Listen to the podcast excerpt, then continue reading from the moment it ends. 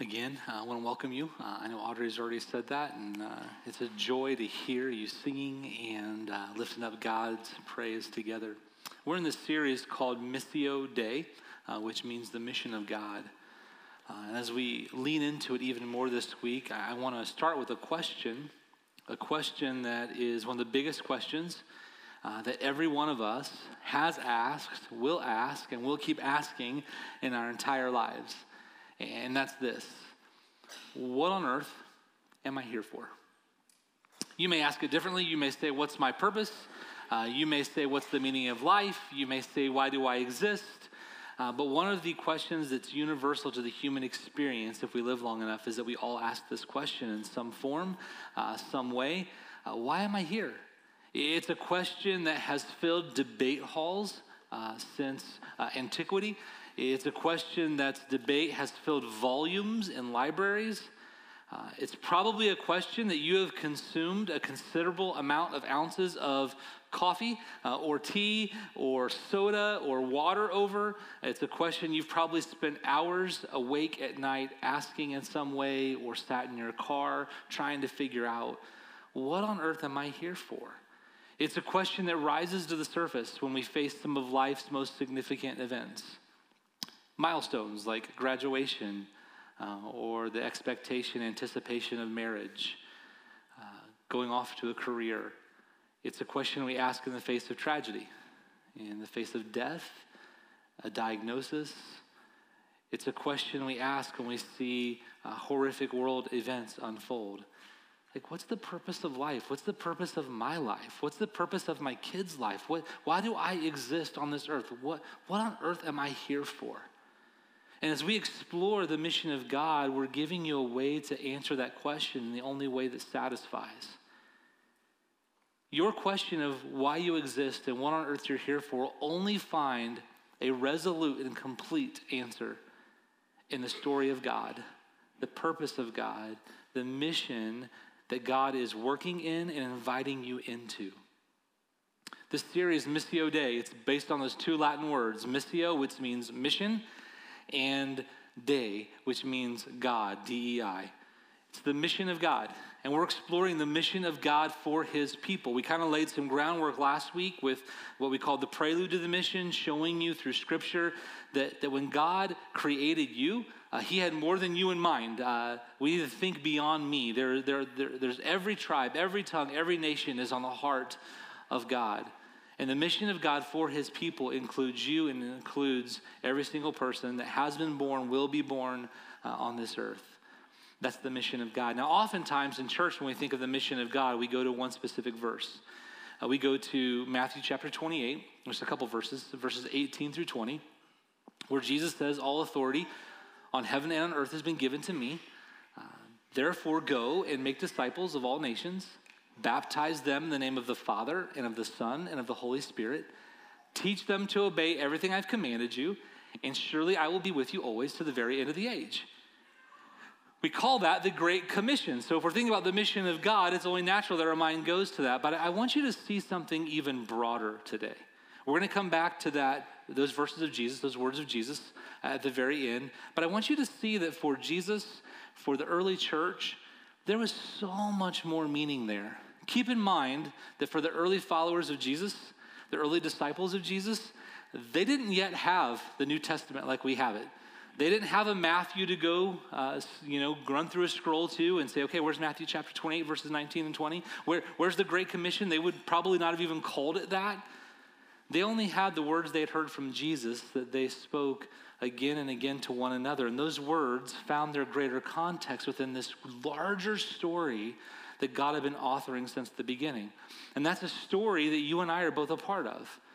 I want you to see a graphic that speaks about this grand story of God. A fancy way they say it sometimes in textbooks is the meta narrative. Meta just means big, uh, and narrative means story. So, this is the big story, the grand story of God. And the grand story of God is laid out for us in the pages of Scripture. It's the story that you and I are a part of. It's the story that gives context to our life and helps us answer that question what on earth am I here for? And here's how the grand story unfolds it starts with a beautiful creation and it ends with a new creation. The beautiful creation, that story is told in Genesis chapters 1 and 2.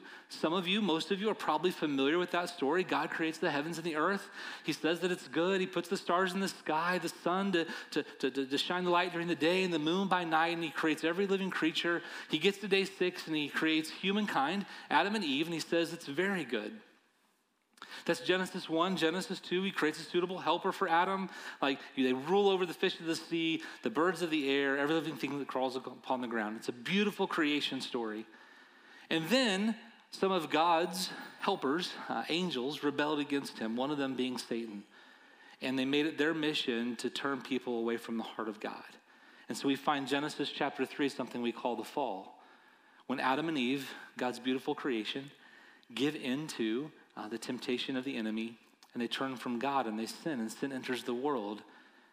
And corruption and tarnish and difficulty and tragedy ensues. And there in Genesis 4, we begin to hear the story of what we would call redemptive history. It's, it's God's story of restoring, God's story of rescuing, God's story of redeeming, which means to buy back and to bring into proper relationship the story of how God's doing that. And that story includes people like Abraham. It includes people like Joseph, people like Moses. It includes the prophets whose stories you read in Scripture. It includes people like David and Solomon. It includes Jesus, like he's the, the ultimate part of that story, that redemptive story, God in human flesh. It includes the 12 disciples. It includes the early church. It includes the church from 100 AD to 1000 AD. It includes people in the world from that time on through our current day. It includes you. You're a part of this redemptive history of God's story. And that story will find its fulfillment in the end when God makes all things new.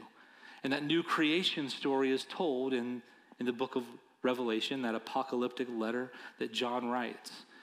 Some people have worded it this way is that it's a story of two trees. You have the tree of life in the Garden of Eden, Adam and Eve are separated from it because of their sin. And we have the tree of life again in the beautiful new garden, the beautiful creation that God makes at the end. And this is the grand story of God, and you and I are a part of it. You and I are part of this redemptive history right now. And it's this story that brings context to your story. It's this story that helps you answer the question, what on earth am I here for? And there, there is one continuous mission that runs throughout this entire story. And here's a simple way to articulate it. This mission is this, is that God wants to bring his blessing to the world. And as people experience that blessing, he wants to bring it through them to the world. God's blessing is just a way to describe the fullness of his goodness, the full experience of his character and his greatness and his glory. God wants his creation to experience that.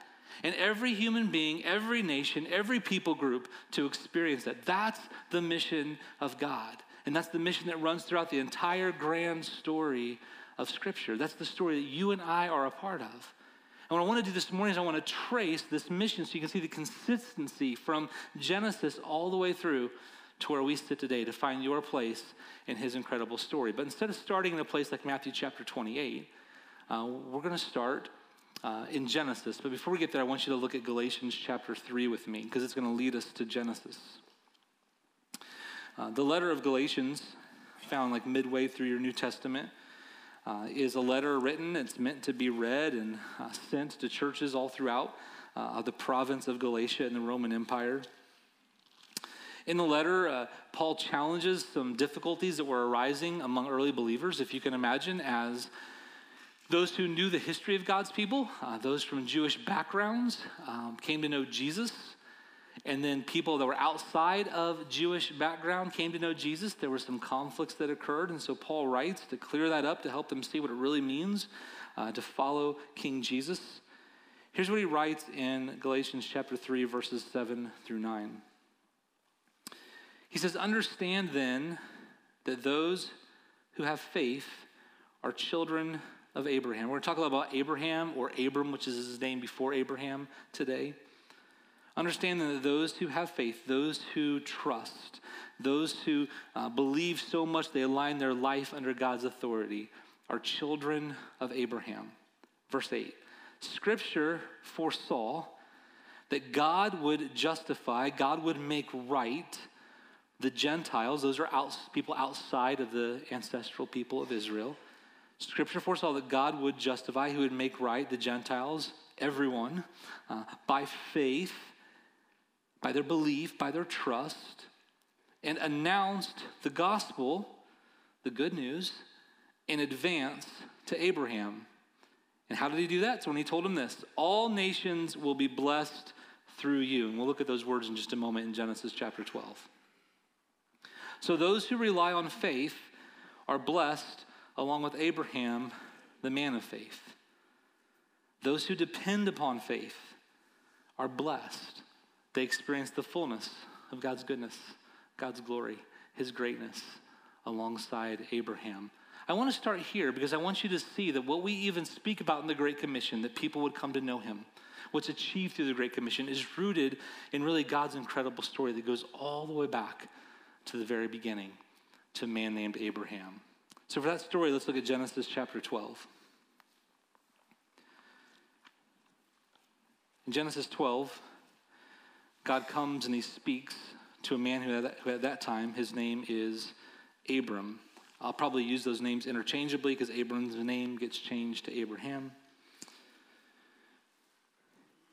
Genesis 12, verses 1 through 4.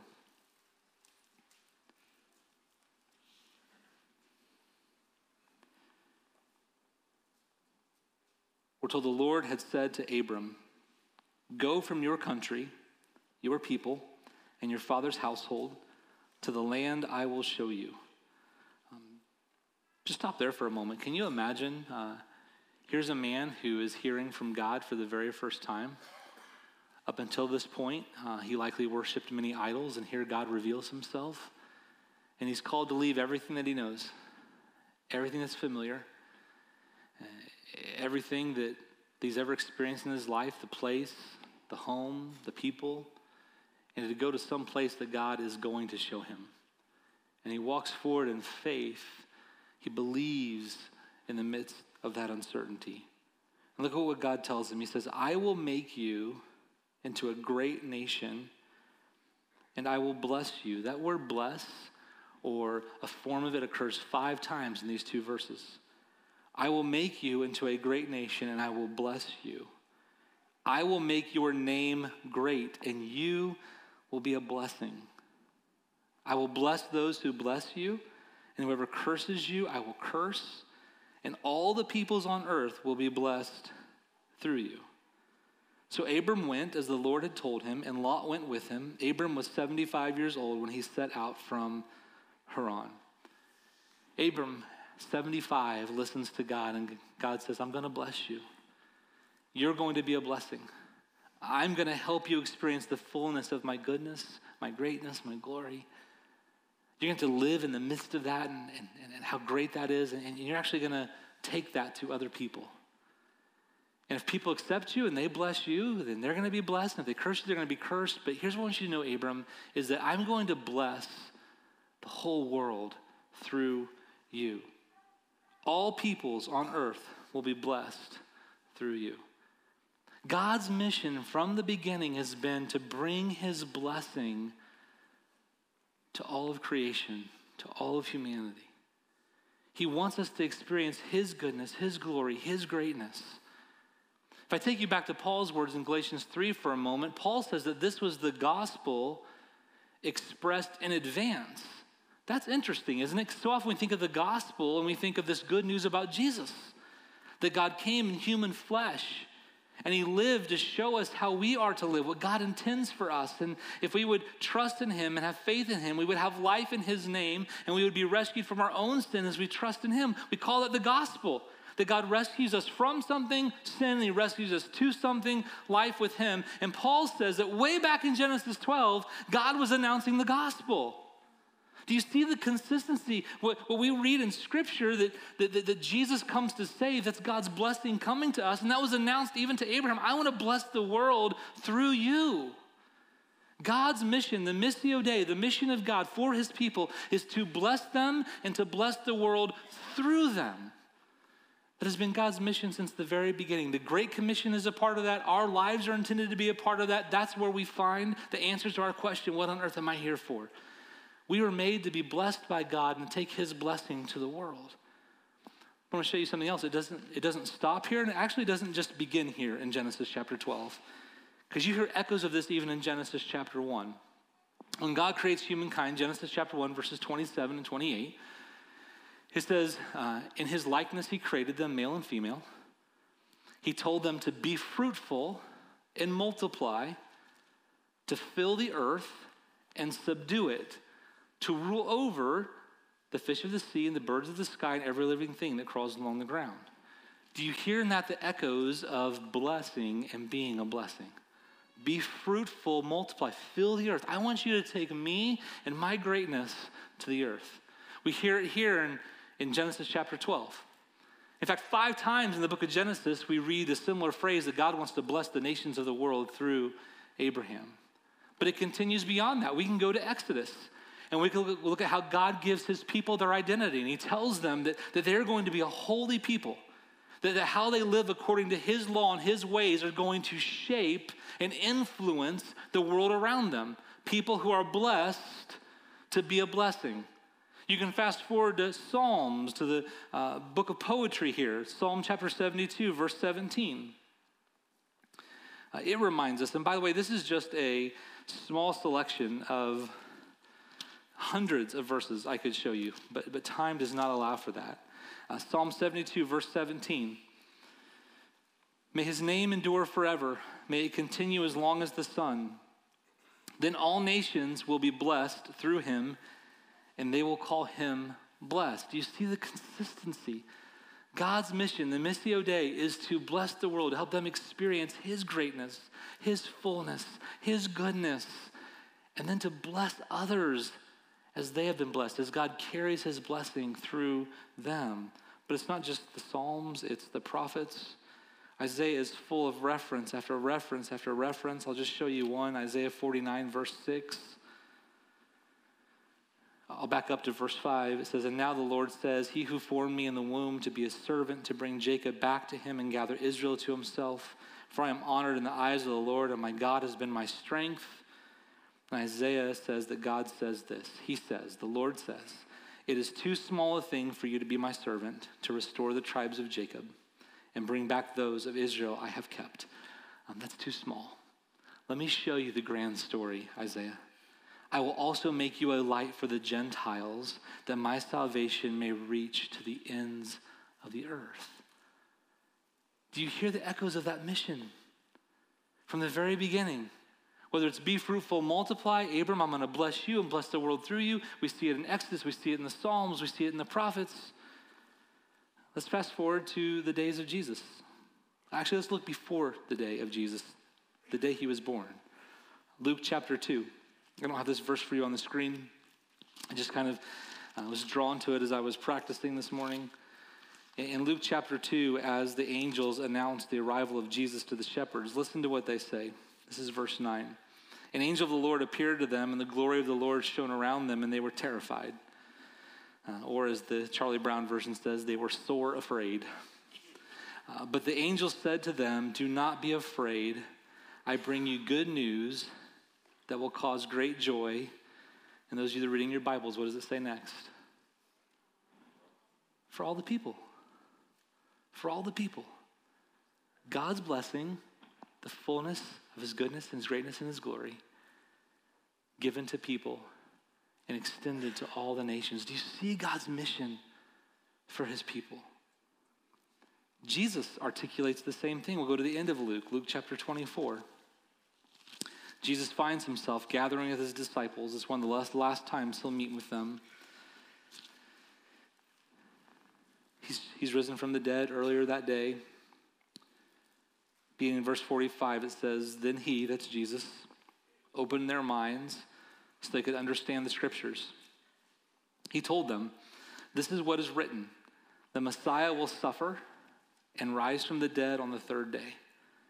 And repentance, for the forgiveness of sins will be preached in his name to who? All nations. Do you see the mission of God? Missio Dei is that God's mission is that he would bless all people and through those people carry his blessing to even more. God's mission is to bless the world for them to experience the fullness, the greatness of his goodness, of his character, of his glory. That's what he wants for you. That's what he wants for me. And just so you can see the consistency throughout Scripture, I'll take you to Acts chapter 26 really quick. In Acts chapter 26, Paul is before King uh, Agrippa. Uh, he's defending himself about who he is and what he's done and what his life's been about. And here's what he says in verses 22 and 23 of Acts chapter 26. But God has helped me to this very day. So I stand here and testify to small and great alike.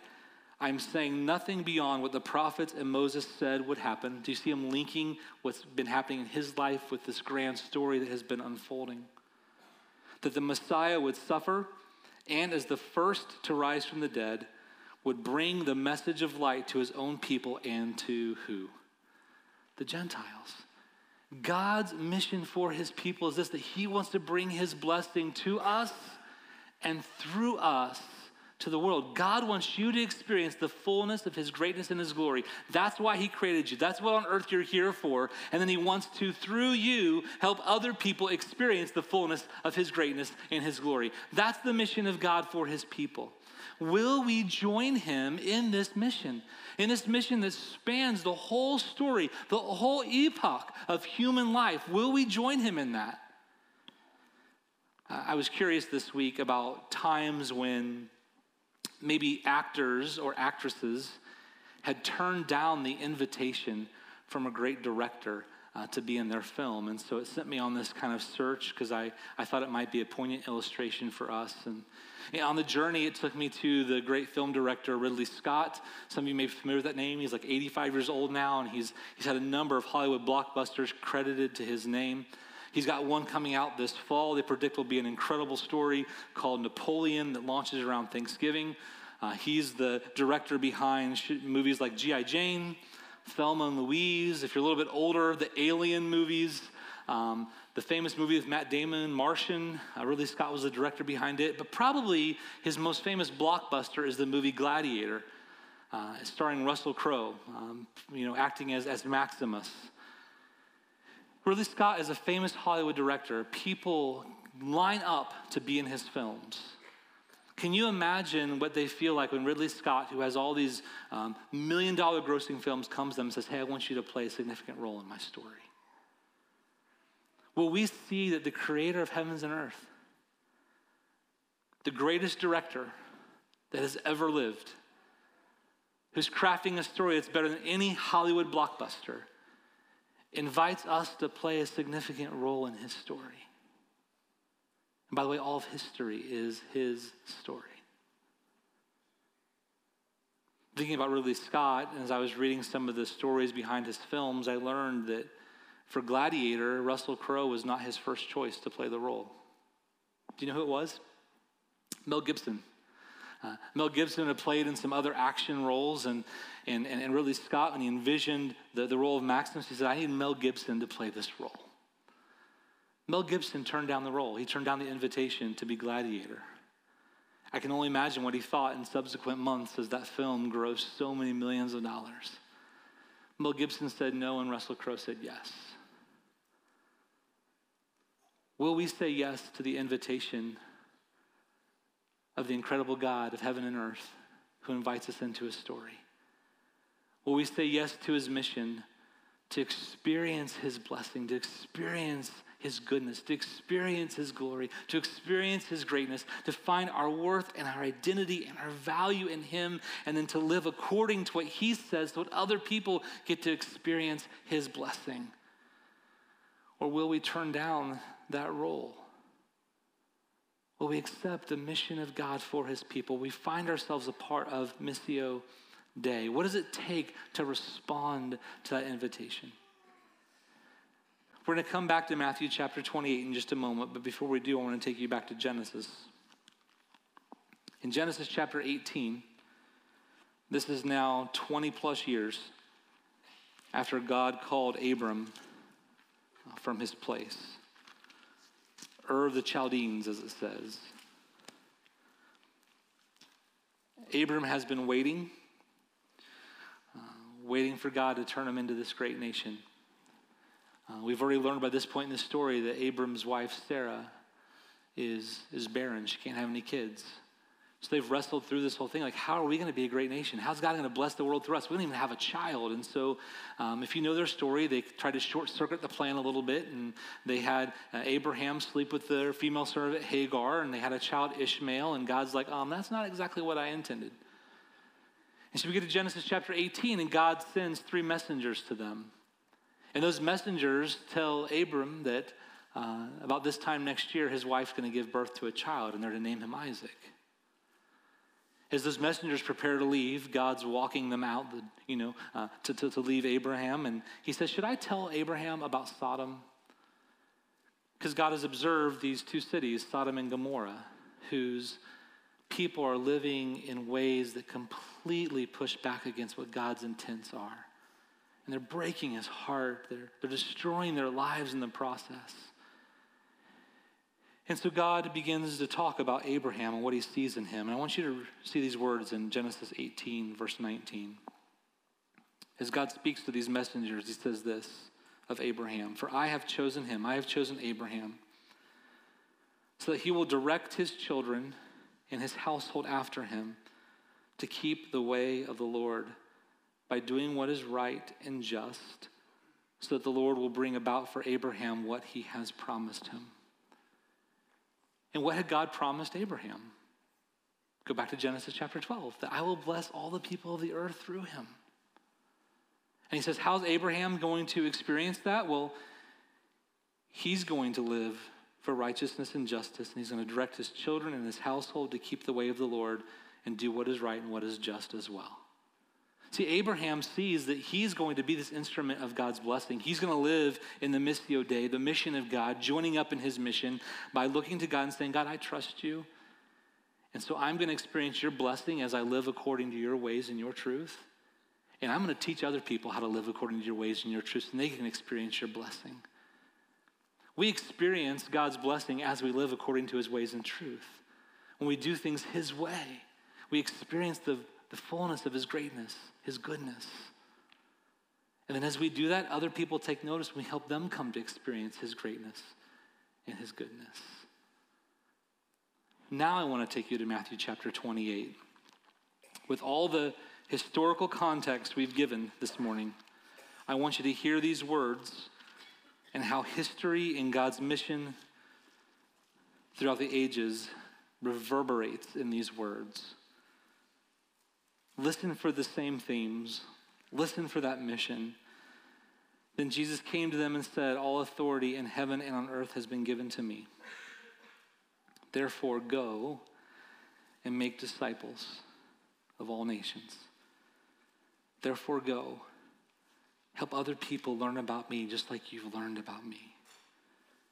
As they hear about me, as they're transformed, baptize them in the name of the Father and the Son and the Holy Spirit. Teach them to obey everything I have commanded you.